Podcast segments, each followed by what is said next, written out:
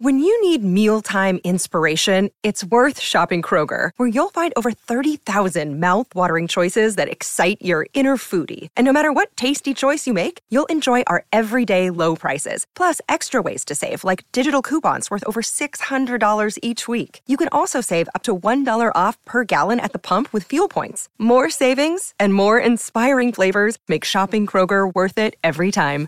Kroger, fresh for everyone. Fuel restrictions apply.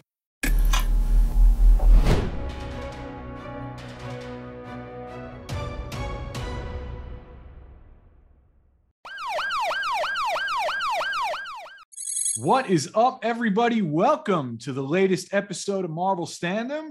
And we have a little bit of a grab bag for you this week after our big Marvel uh, Cinematic Universe ranking episodes two weeks in a row. We figured we'd give ourselves a little bit of a break, just kind of talk about the general goings on in the MCU this week. So we're going to hit on a little Doctor Strange in the Multiverse Madness. We're going to hit on a little Thor, Love and Thunder. We're going to talk about the latest potential future for Daredevil and the rest of the MCU Netflix shows. And we're going to talk about some Captain Carter stuff. It's been a pretty exciting time uh, for, for the MCU over the last couple weeks. And there's a lot of good stuff happening right now over on our web home of den of, denofgeek.com. So before we go any further, I just want to give our, uh, our sponsor a shout out because this episode of Marvel Standom is sponsored by Plex, the current streaming home of the Sam Raimi Spider Man trilogy you can watch Sam Raimi's original Spider Man trilogy for free, presented by Crackle on Plex. This limited time engagement ends on March 1st. That's pretty cool. That's pretty soon. So you'll want to act faster than Spidey can sling his webs. Plex has over 50,000 free on demand titles and over 200 live TV channels. So download the Plex app today, free on all your favorite devices to start watching.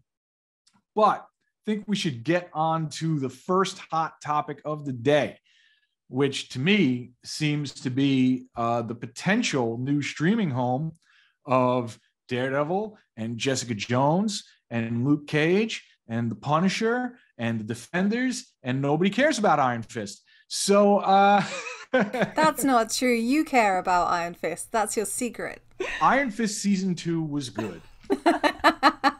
was it? Yes. Iron Fist season two was a tremendous improvement. Like, I'm not gonna die on this hill, but like, I get it. But Iron Fist season two was actually pretty good. So, uh...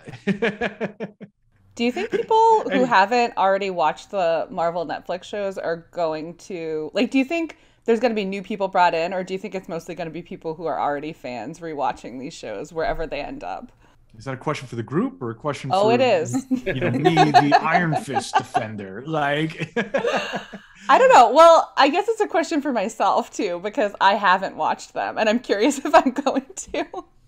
because I just, I just think, um, you know, as the MCU continues to mostly move away from these characters, um, there's less of an urgency. Although, you know, we did see Daredevil in a recent um, MCU movie. So perhaps there there will be more tie-ins moving forward. But yeah, there's less of an urgency there, I think, than than you know, obviously a lot of other Marvel content that's out there. Well, I mean, I will say anybody who has not watched them and is going to watch them because they got into Marvel television through Loki and WandaVision and the like is going to be pretty astonished at how long 13 episodes feels versus six. it is an eternity. You're really selling me here, Alec. I mean, I mean, look, no, they're even... pretty good shows. They're just they're just forever. I have to agree. Like even the best of these shows, like Daredevil seasons one and three, are terrific, and Jessica Jones season one is a masterpiece, and all of them are too long. Like I feel like the first season of Jessica Jones is the only one that you don't feel those 13 episodes because it's so well paced and the tension is so high almost all the way through. Um, but yeah, like they figured out a much more economical way to tell these stories now on Disney Plus, whereas on Netflix they were kind of still, you know, it, it's amazing. These shows were conceived like five, six years ago, and it feels like a, a different era of TV entirely. Yeah, I mean, we've heard that maybe these are coming to Disney Plus pretty soon. Well, there's uh, some unconfirmed reports that they're coming to Disney Plus in Canada, at least on the was it the 16th of March. So I'd be interested to see how many people will um, catch up with this on Disney Plus, having not watched it before. I'd also be on- interested to find out whether people have showed a renewed interest in stuff like Agent Carter or um, Agents of Shield and stuff like that. So yeah, at least they will all be in one place. I mean, that's about all you can say. I hope that they're not censored in any way. I think that has been some concern from the Luke Cage showrunner as well. Has said that, you know, he was a bit, he might be a bit worried that they would censor it. So, fingers crossed that won't happen. Yeah, I could see these also finding a home on Hulu in the United States, which seems to be kind of like where you put the the misfit toys from from the MCU. Mm-hmm. And Hulu does not have the kind of um, you know content stigma that might come with a lot of stuff on Disney Plus in the United States. Like Kirsty, I know it's quite different with Disney Plus in the UK, yes. where you can watch. Why don't you give us some examples of some of the movies you'll oh, find on Disney Plus yes. in the UK that you will not find so, here? we don't have um, Hulu here. We have Disney Plus, and uh, there's a section, you know, along the top where it says like Marvel, Star Wars. At the end, it says a star and you go on there and you can see basically a lot of the uh, Hulu content, the Fox content. So when you log on to Disney Plus, it's like, would you like to watch, you know, Hawkeye? Would you like to watch The Hills Have Eyes? Would you like to have, watch Predator? you know, uh, what do you feel like right now? Which is uh, what, from what I can gather, a very different experience than than you guys have. Um, I do think that if if and when, because we all pretty much expect that these are coming to some sort of Disney streaming service, I do think it'll be Disney Plus like content restrictions aside. Um, in their most recent earnings call, uh, one of the one of the folks at Disney mentioned that they were working on diversifying the content for more ages on Disney Plus. I don't know if they've got gotten started with that already. I don't think they've really expanded out into more adult audiences yet. Uh, but it seems like it would be a fairly easy jump to go from kind of the PG 13 MCU Disney Plus shows to the slightly more PG 13 Netflix uh, show. I mean, like we talk about the content in these. It's not like it's not like it's riddled with nudity and like guts torn out. It's just like they say the S word a few more times, and occasionally a bone breaks. I don't know. Some of the violence in Daredevil and the Punisher is far more graphic than the kind of bloodless violence we associate with the MCU.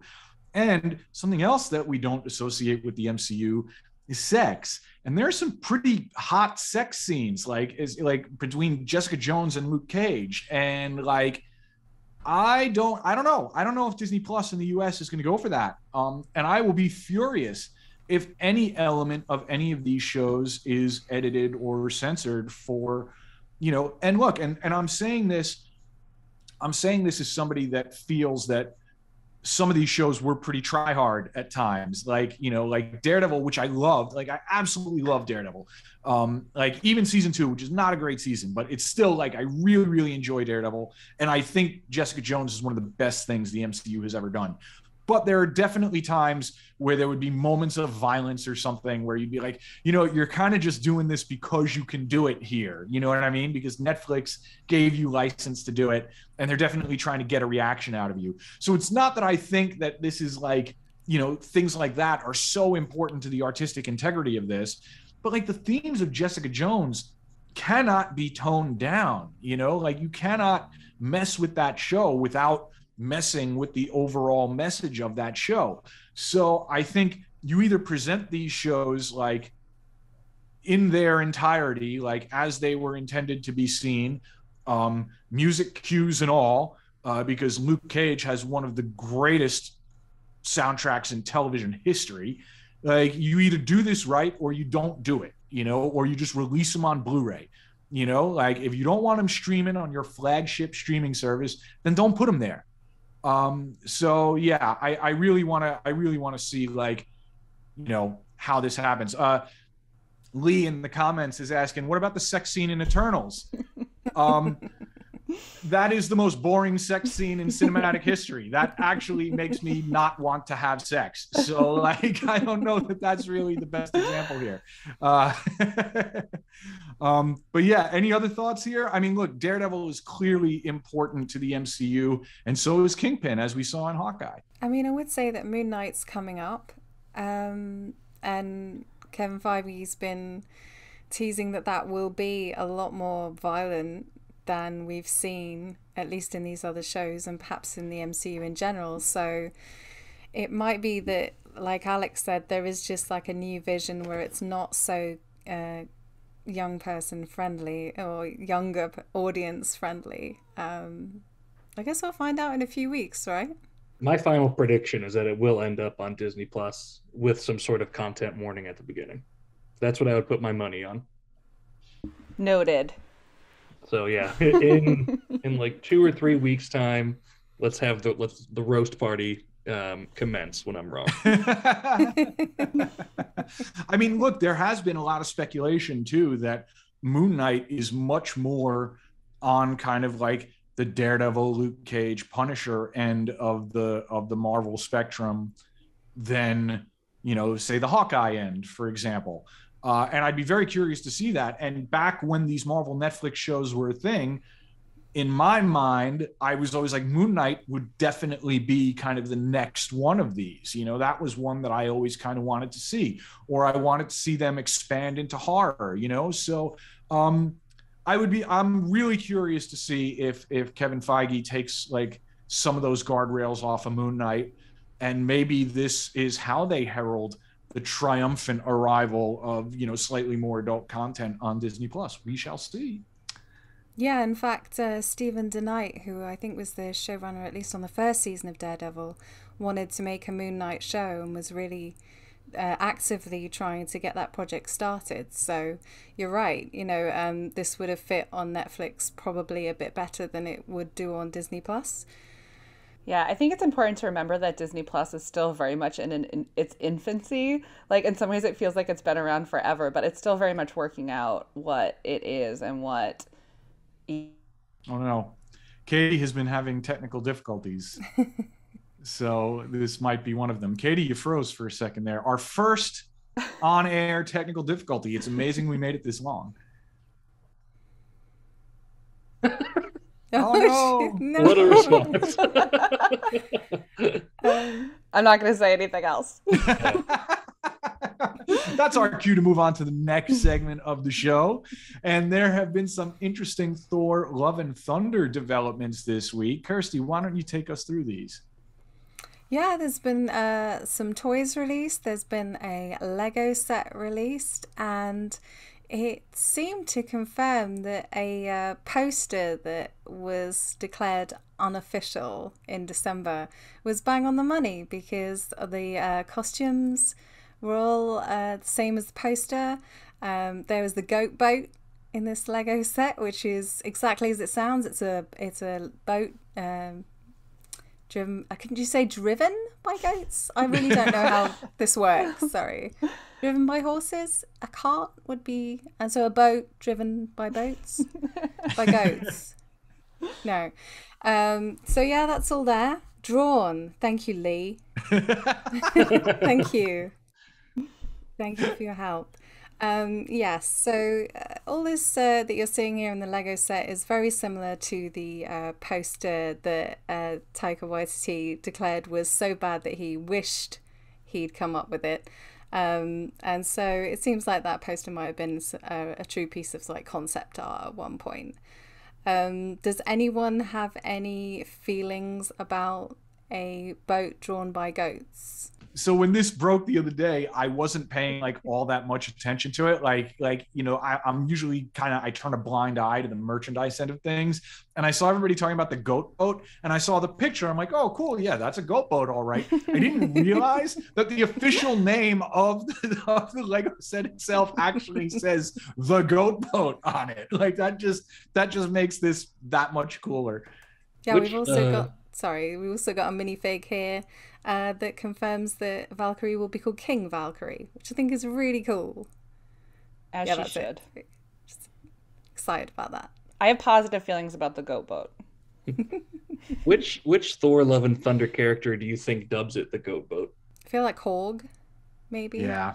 Yeah, or can the kinda what I goat boat like name itself? it just comes pre-named. Would Korg even know what a goat is to name it the goat Hmm. boat? Maybe goats in Korg world are all just like rocks in the shape of a goat.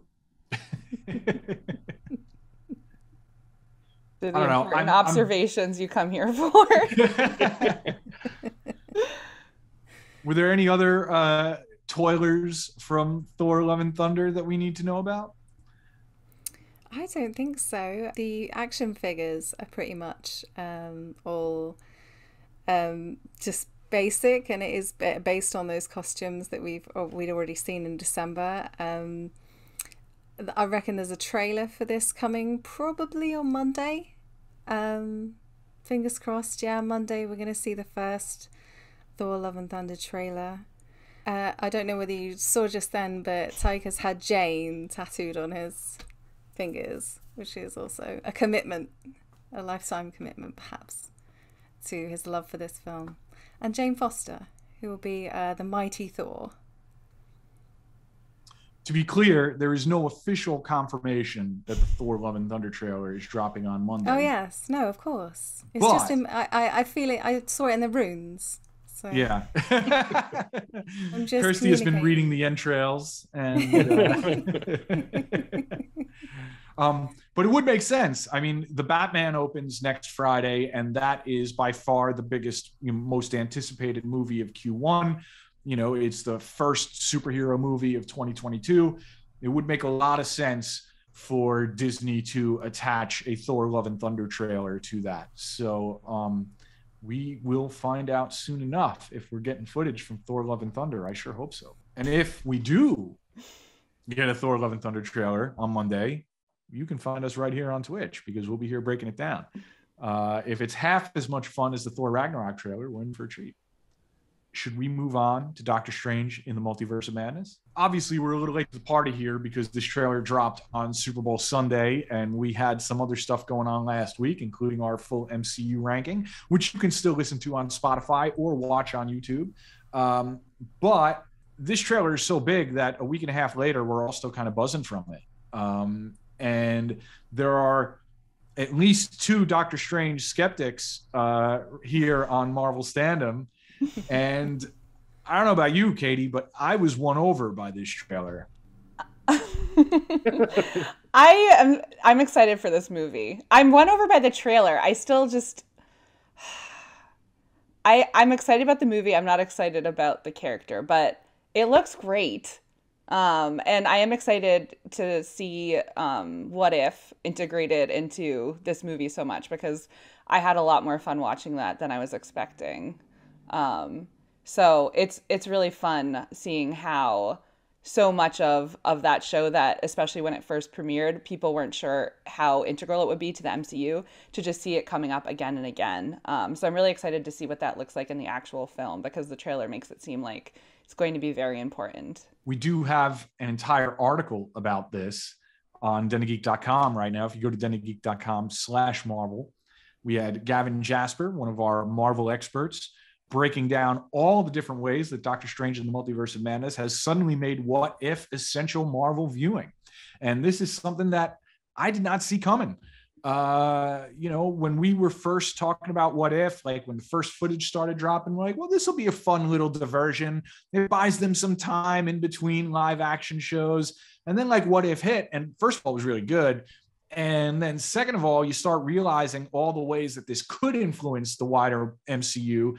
And then here comes this multiverse, this multiverse of madness teaser to just like totally blow the doors off that. And it's like, okay, actually, if you haven't watched What If, you might not be getting everything that you could get out of this. I did not expect that at all.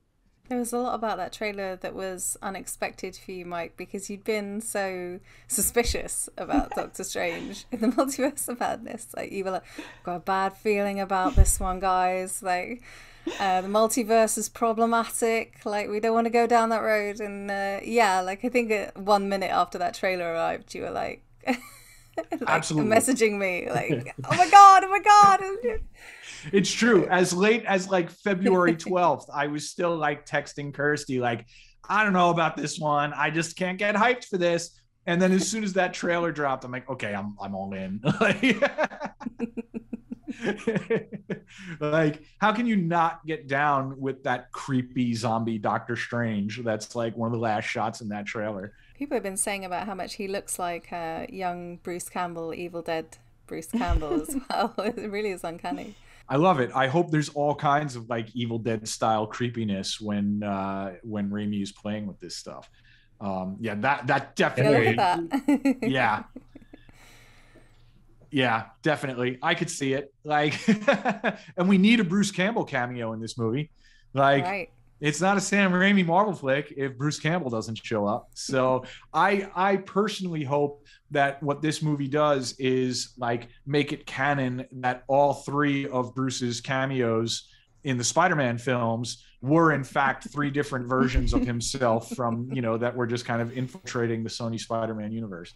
Uh, you know, maybe maybe he's a watcher.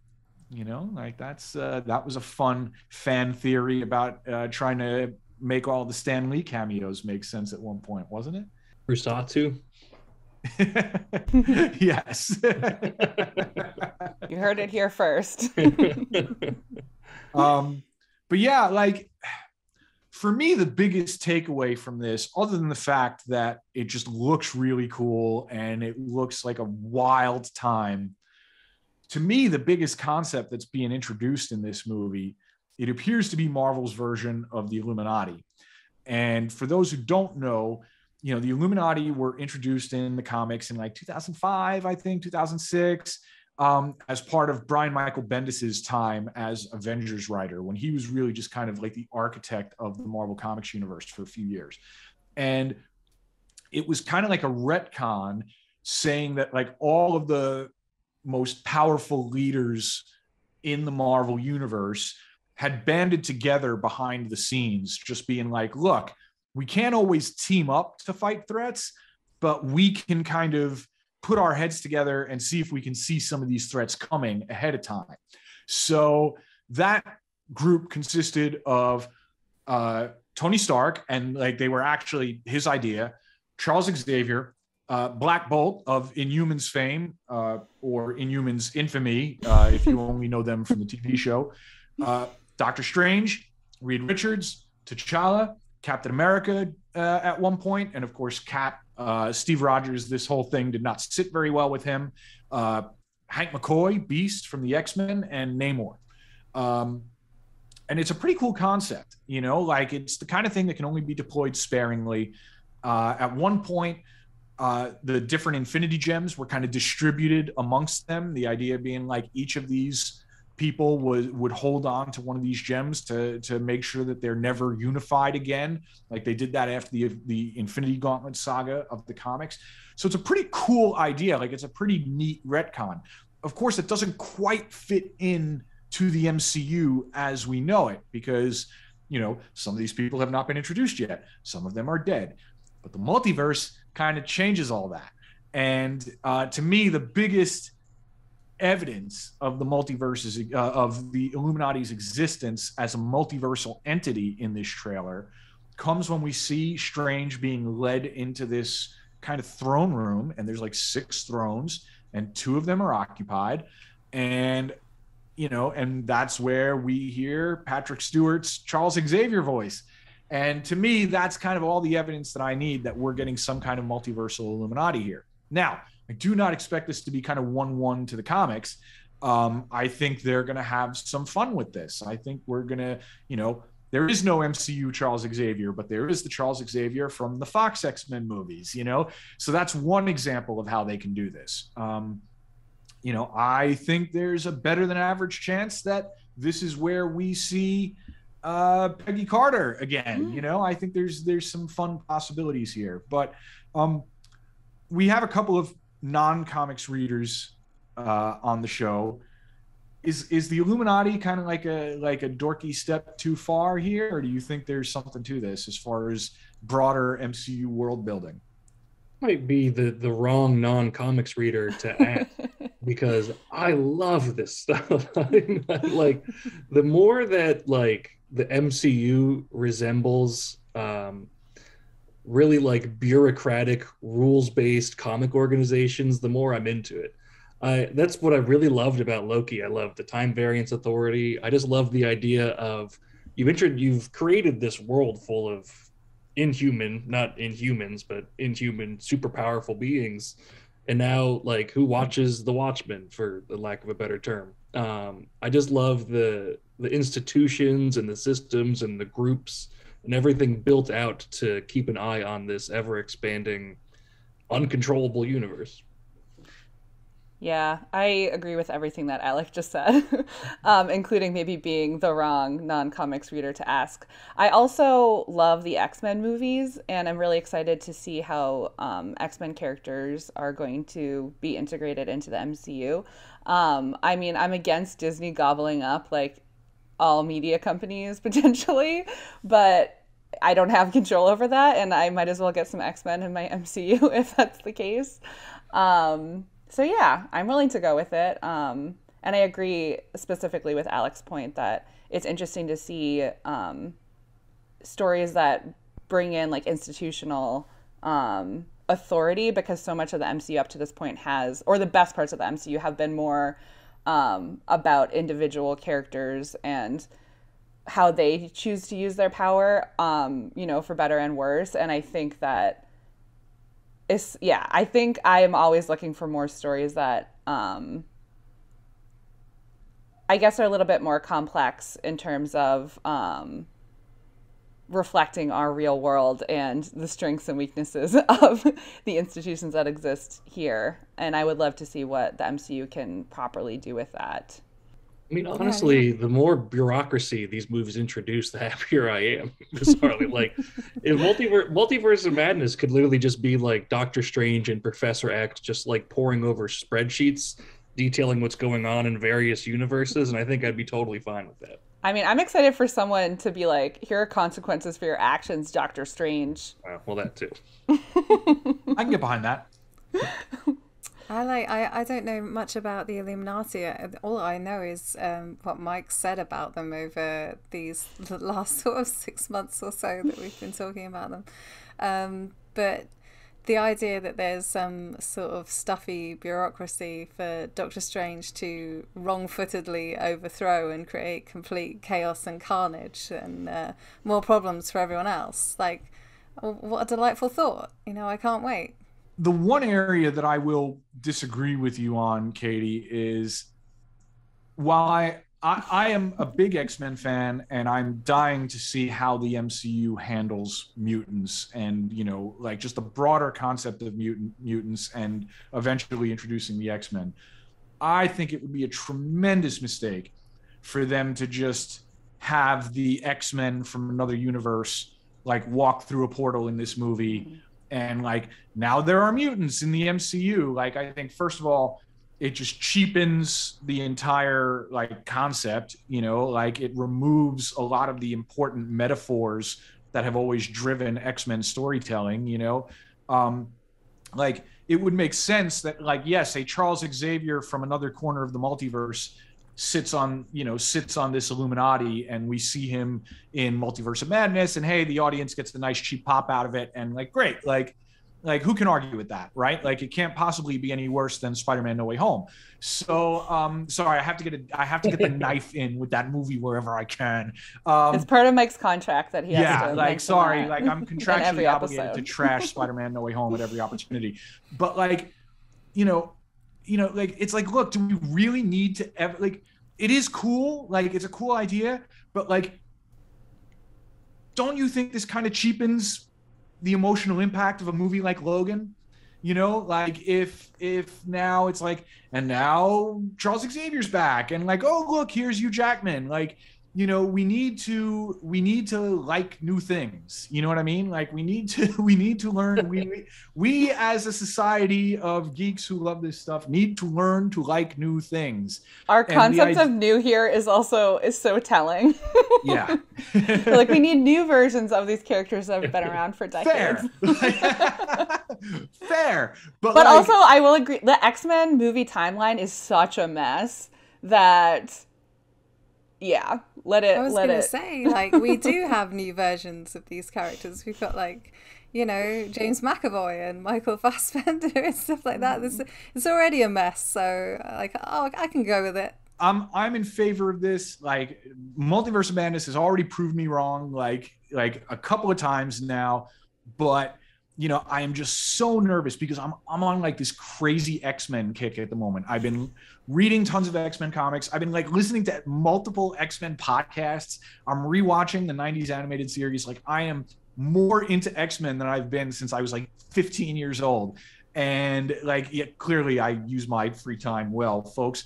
It's really important to me that Marvel gets their MCU version right you know what I mean? Like they have an opportunity here to improve on the missteps of the Fox universe, you know? And these are characters that really should be able to carry the MCU indefinitely. And I'm just so worried they're going to blow it by just being like, there's mutants now. It's like, no, like you can't do that. That doesn't sound like the MCU though. Like they have, they so cleverly plot out all of this. So I get your anxiety, Mike, but I also think that they might you know they're listening to you specifically. Oh, me specifically, they're gonna, yes. They're going to make sure that you are not disappointed in this way. Let's not forget that we thought, or I don't know, maybe "we" is a strong term. Um, some thought that uh, it, that the MCU was set to introduce mutants like a year ago. We got uh, Quicksilver, Fox's Quicksilver in WandaVision, but then that turned out to be a fake out, and it was Ralph Bohner. Um, so I wouldn't just automatically assume that this Professor X is the Fox Professor X. It might just be, like you said, a sideways universe, Illuminati type deal, and the X Men proper and mutants proper are coming a little later on. Well, I was going to say that I'm glad Alec brought up WandaVision too, because another um, great thing about this trailer and the previous teaser as well is just how much Wanda we get in it.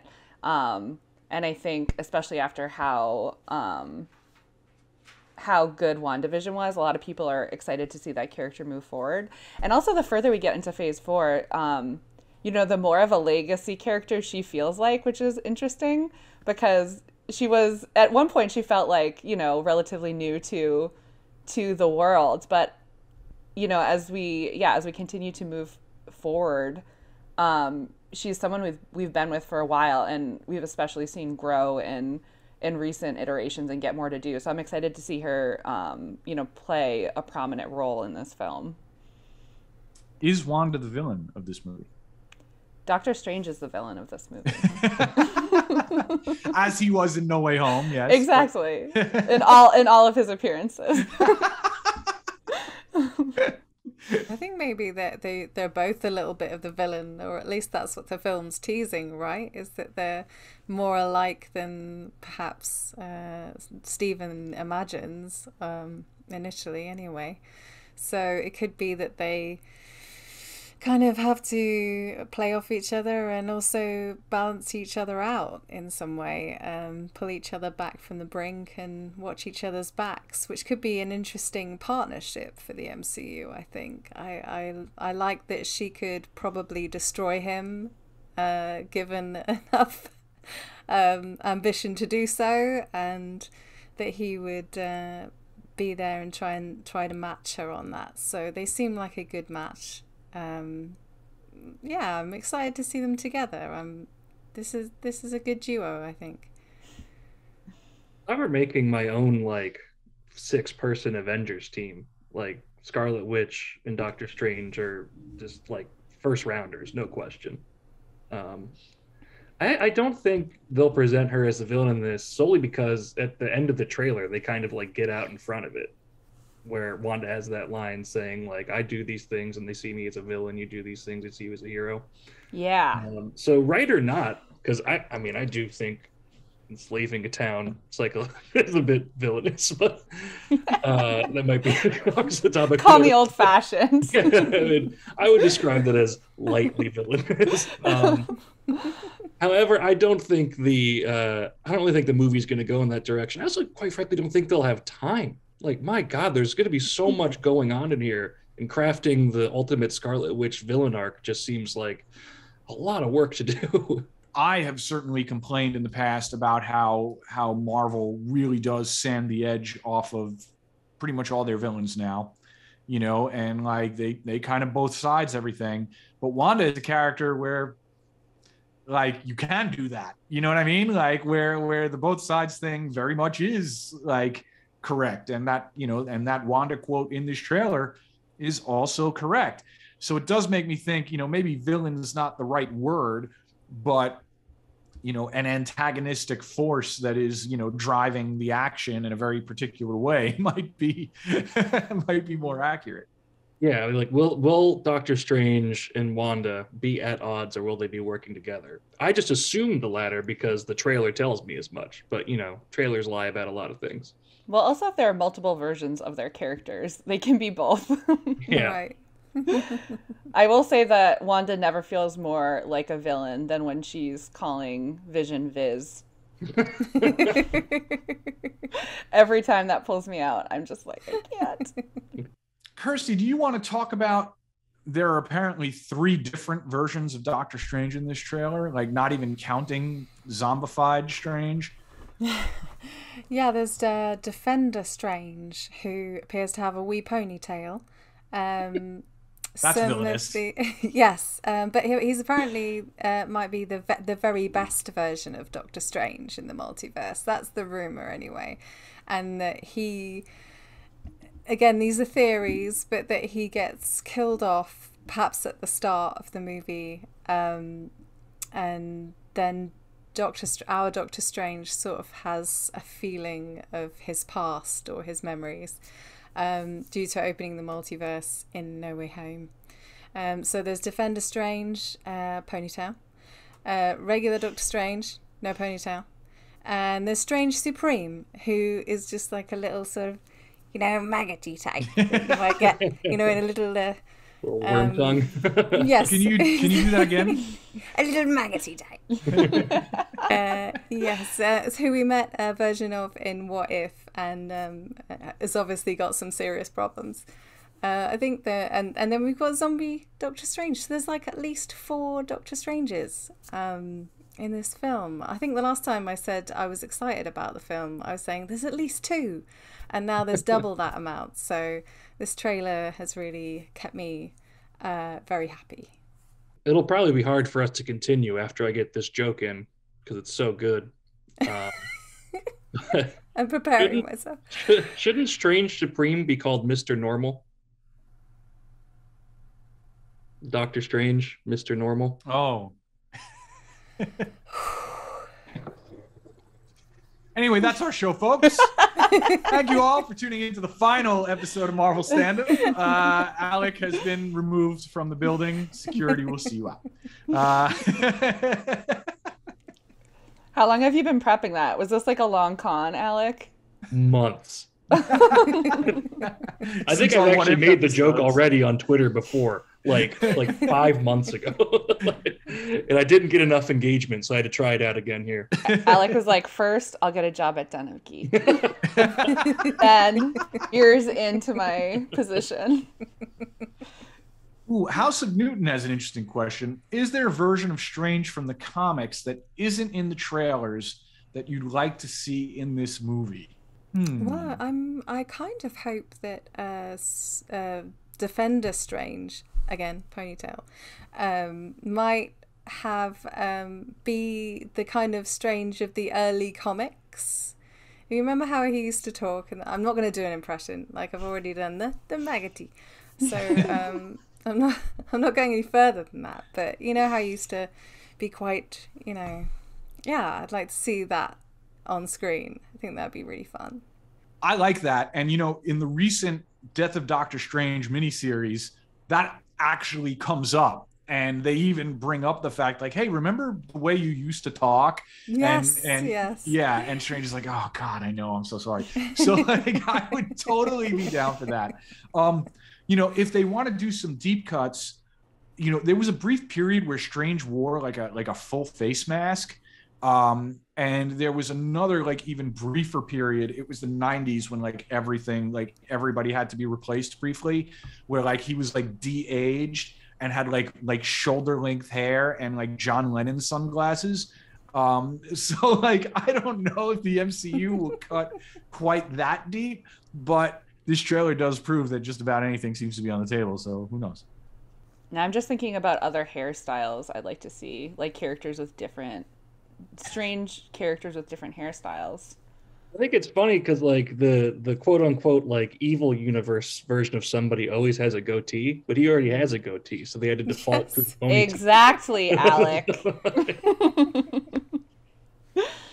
he does, doesn't he? andy do you want to talk about your hopes that perhaps christine palmer actually has something to do in this film Right, was that directed to me? Yes Yes, I do hope that is true. um, well, I also want to, before we started uh, live streaming, I got some information from Kirsty about theories around what her character might be up to in this film, which honestly, if she's up to anything, is already an improvement.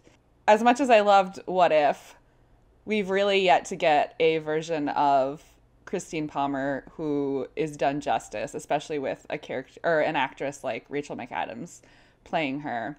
Um, famous for being in a lot of time travel movies, but never getting to time travel. So she could time travel in this, or any sort of interdimensional travel, that would be great. You know, even if she got to go to a different country, something. just to get away from Stephen, really. Like yes, yes. I, I'd love to have see her have agency and a, a plot outside of her relationship to to Doctor Strange, but maybe that's asking for too much.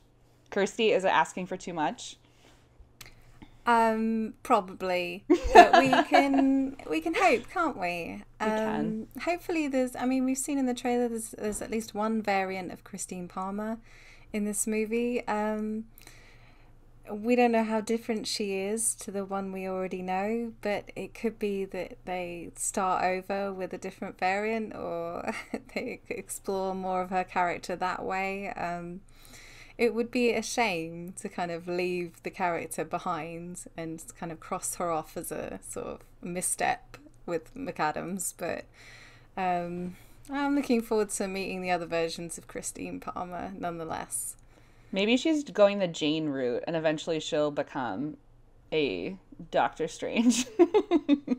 Yeah, why not? I mean, there's I don't I don't think there's any comics precedent for that, and the way that there is. for- Well, Oh! yeah, look at look at Mike's Oh. face. Yeah, actually. Okay. yeah. Doctor Strange's wife, uh, Clea, is now or, or will be the sorceress. I'm not because I'm on MU. I'm like quite behind, so Mike can do a bit more than about this. Than Have I me, have I stumbled onto something? you have stumbled Yes. on something because you know forever you know before doctor strange came out the speculation was always that rachel mcadams was playing a character known as clea who is dormammu's niece or something. His niece or daughter? Second Like- cousin. yeah like second cousin once removed. And um you know and she's like a powerful interdimensional being on her own. And it's like no she's christine palmer who is just kind of like a, a regular person who we're not going to give anything to do but there's still been like kind of this ongoing speculation with fans that it's like you wouldn't have this character if you weren't going to do something important with her. I wonder if there is still a possibility that they will reveal christine palmer as clea you know as somebody who is you know born in the dark dimension and has these latent powers and everything else. And if that is the case clea in the comics is now marvel's sorcerer supreme which is pretty cool because this is a character who's been around since you know 1964 so um i would like to see this because why waste rachel mcadams? You know like this is a character that could become a really cool legacy character like wanda you know and i would i would be down to see this. Okay, that's my plan then. Yeah, we could have uh, Jane Foster Thor, Kate Bishop Hawkeye, and uh, Christine Palmer Sorcerer, Sorcerer Supreme, right? Why not? Even though the thing that I was most excited about was the Illuminati, um, the thing that everybody kind of latched onto was that mysterious flaming figure in the trailer. You know, it's like at first glance you go, it's the Human Torch. Then you look a little closer, and it kind of looks like Tony Stark, as we see here. Some folks think think that it could be Maria Rambeau because the silhouette can also kind of resemble, uh, you know, Carol Danvers when she's powered up as Captain Marvel. Um, I don't personally know what to think. This particular screen grab that we're showing right now sure does look like it could be a version of Tony Stark. Where does everybody else come down on this one? I just want to clarify, Mike this is not a werewolf, right? Not a werewolf. This okay. is definitely not a werewolf. It would be pretty cool though, like a flaming, like cosmically powered flying werewolf. I would be down for that. I have no idea. it's a blurry, flamey silhouette. if it is Iron Man, I, I'm okay with it. Um, but I don't want it to be some like Luke Skywalker, like Boba Fett sort of version of Robert Downey Jr. that they've done on a computer with some kind of vocal uh, magic. Mm. Like that would bother me. So as long as it's it's not Robert Downey Jr. and some other version of Iron Man, that that's fine with me. Yeah, I could get behind that. You know, there's a lot of fan speculation that this is going to be Tom Cruise as Tony Stark, which is Please such a no. deep like yeah, it's just like it's such a deep cut because they're referencing the fact that for a very brief period in like the late 90s or early 2000s, Tom Cruise was attached to play Tony Stark in an Iron Man movie that never got made. You know?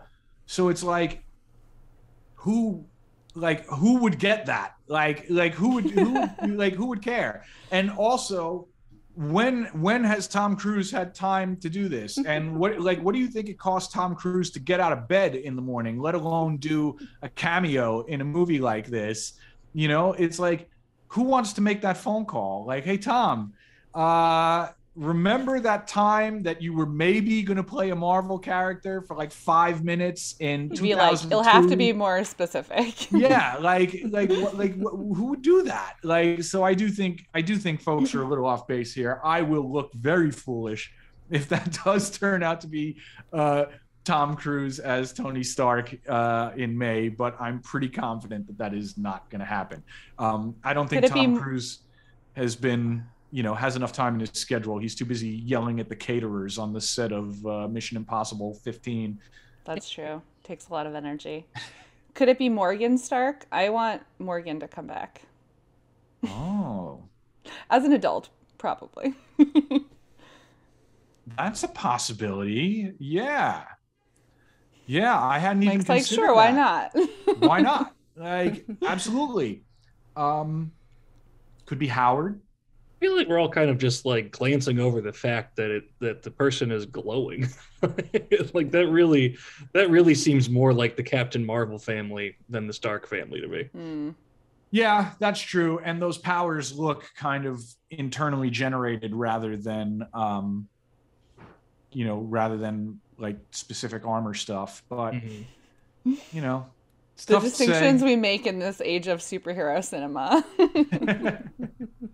I mean, that look, glow seems like it's emanating from within. I can't tell you the last time I saw a trailer that shows us so much and yet tells us so little. Like, yeah, I'm hoping it doesn't. nothing. I'm hoping it really is not showing us a lot in retrospect, like the Spider-Man Far From Home trailer or No Way Home. I would love to look back on this trailer and be like, "Wow, we thought we knew what was going on, and we really don't." yeah. Um, you know, and there is still the possibility as well. I mean, this obviously picks up on the events of Spider-Man: No Way Home. And Kirsty, you say there there seems to be some chatter about the possibility of a Spider-Man showing up in this movie. Yeah, there's some uh, underground Lego fan site chatter mainly about this. Is that there is a um, big Sanctum Sanctorum uh, Lego set coming out, and the minifigs are said to include Doctor Strange, Wanda, Baron Mordo, Iron Man, and Spider Man. So we could be looking at a potential uh, role for a multiversal Spider Man here too. Uh, it's exciting to think about which one that might be. Personally, I don't think it would be Tom Holland. That seems a little bit too uh, obvious. But um, would you prefer Tobey, Andrew, or a, new, a brand new Spider Man? Nicholas Hammond. That's my deep cut. Um, you know, I, I never want to think about No Way Home again. However, it would be pretty cool if Tobey is actually a member of the multiversal Illuminati. Like, I feel like it would kind of make sense because, you know, one of the things with Spider Man, like, you know, in the comics, Spider Man is kind of like eternally 25 now. You know, that's kind of like the unofficial thing. You know, like the Marvel has a sliding time scale, and eventually you just kind of go with the illusion of change, and you know, characters get frozen at a particular age. And he got his powers when he was 15 or 16, and now Peter is kind of just canonically in his mid 20s forever. But I always like wonder about like a Spider-Man who actually ages, like you know, who gets to be in his 30s or 40s, would be an incredibly badass like leader type character because he's a scientific genius. He would have tons of experience because he's been a superhero since he was 15 or 16 years old. So if anybody is going to be like maybe one of these multiversal Illuminati, I could totally get behind the idea of it being Peter Parker. And if they were going to do that, I feel like it kind of should be Tobey, You know, um, like I'd be down for that. Yeah, he's a superhero elder at this point. yeah, yeah like if we're gonna have curtain cool. calls. I do love Andrew Garfield though. Maybe we should just it's easier to talk about like who isn't going to be in this movie, it feels like. Mephisto? Yeah. Mephisto's sitting this one out for once. Just kidding. you know what? I'm not allowed to talk about Mephisto anymore after all the Mephisto articles I wrote during WandaVision time. So I'm just gonna I'm just gonna keep my mouth shut for once. Is there anything else that we need to that we need to unpack from this multiverse of madness trailer? I don't. We probably I don't know if we need to unpack anything from the trailer. We probably have to unpack some things from the poster before we go. oh, yes. yes. You can apparently see Deadpool's reflection in one of those shards of glass. Um, and I do think that is pretty likely to, uh, you know, oh. that seems seems like a post credit scene uh, candidate, doesn't it? I've been looking at this picture like all day, like Andrew had it up earlier, and I it, it's like one of those magic eye photos. You yeah, pull in and out, and I, I finally because, just saw Deadpool. like, yeah, it, it's um, it's a, a, sort of a copy of the poster or the image where he's doing that, like shh, mm. you know. Yeah. So if you look at it as like a finger, up, it looks more. First, you find like the eyes. Yeah, yes. me, the eyes top left. If you're like me and just did not see Deadpool on this for like weeks. But then the other big one, and this one is undeniable, is right. we do see Captain Carter's shield. Yes, and I'm that's so really cool. And that tells me we have to see Hayley Atwell in a Captain Carter costume at some point in this movie.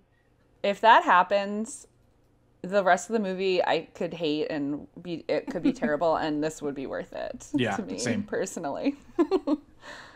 same. I would pop for that. Like we need justice for the Agent Carter TV series, which is like already kind of unfairly forgotten. Mm. Um, yeah, I would I would be extremely hyped if that happens.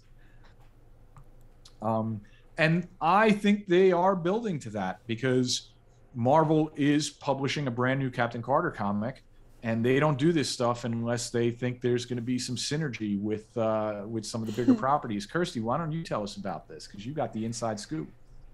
Yes, issue one of Captain Carter is coming out on March 9th, which is not very far away at all. I got to speak to Jamie McKelvie, who is writing this comic with um, alongside artist Marika Cresta. Um, we spoke about the differences between the Captain Carter of What If and the one in his book. Um, this is a completely different multiversal variant of Captain Carter, whose backstory is more like Steve's in that she went into the ice and woke up 80 years later. Um, whereas the What If version went through a portal fighting Gargantos or Shuma-Gorath or whatever they're calling it today. Um, this book will very much focus on the way Peggy has had to adapt to a modern Britain that is trying to reinvent itself. And it should be an interesting read for Captain Carter fans and Peggy Carter fans, but also um, Marvel fans in the UK, I would say. Um, we've talked before about how Peggy has like a different approach to battle than Steve. Um, and if you go back and check out um, our Marvel Standom episode on YouTube or on Spotify or Apple, uh, where we talked about um, Captain Carter in uh, episode one of What If, she is very brutal in her fighting style and gets straight in there. And that appears to be part of the comics that um, something that will be explored further in the comics rather.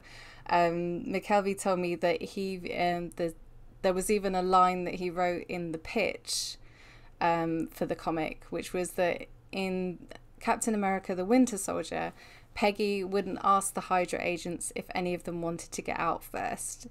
He said she has a lot of the same ideals as Steve, but she's much more direct and willing to get straight into what she sees as needing to be done.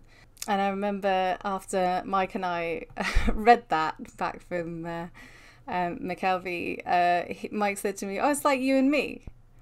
and, uh, very true. but yeah, this comic's coming out in a couple of weeks. Um, you can pre-order it now if you want. I'm not sponsored by. I'm not. I'm not a shill for Marvel. But if you wanna, if you if you're into Captain Carter, why not? You know, have a read, see what you think. It sounds good. It looks like it looks like it's going to be a good one. Yeah. I think that's our show for this week, folks. Thank you all so much for tuning in. Thank you to our producer, Andrew Halley, for making us look good and keeping us on track. Thank you to Lee Parham for moderating the comments. Thanks to each and every one of you for watching. Make sure you're following us on Twitter at DenofGeekUS, but also follow the Marvel Standom Twitter. Uh, you can get this anywhere you get your podcasts, just in case you came in late and you're tired of looking at my face. If you missed any portion of this, it'll be archived up on YouTube tomorrow, but it's also here on Twitch. We all know that. Um, yeah, that's our show. And unfortunately, this is Kayti Burt's last show with us. We're saying goodbye to Kayti. Uh, Kayti is leaving Den of Geek for greener pastures. And uh, I figure I should say this in public. Kayti, thank you so much for everything. I've worked with Kayti, what, four years now? Like four years of staff. It's hard to remember. yeah, this is a pretty devastating loss for Den of Geek as a whole. Kayti, you have made Den of Geek better as a website, as a magazine, as a brand.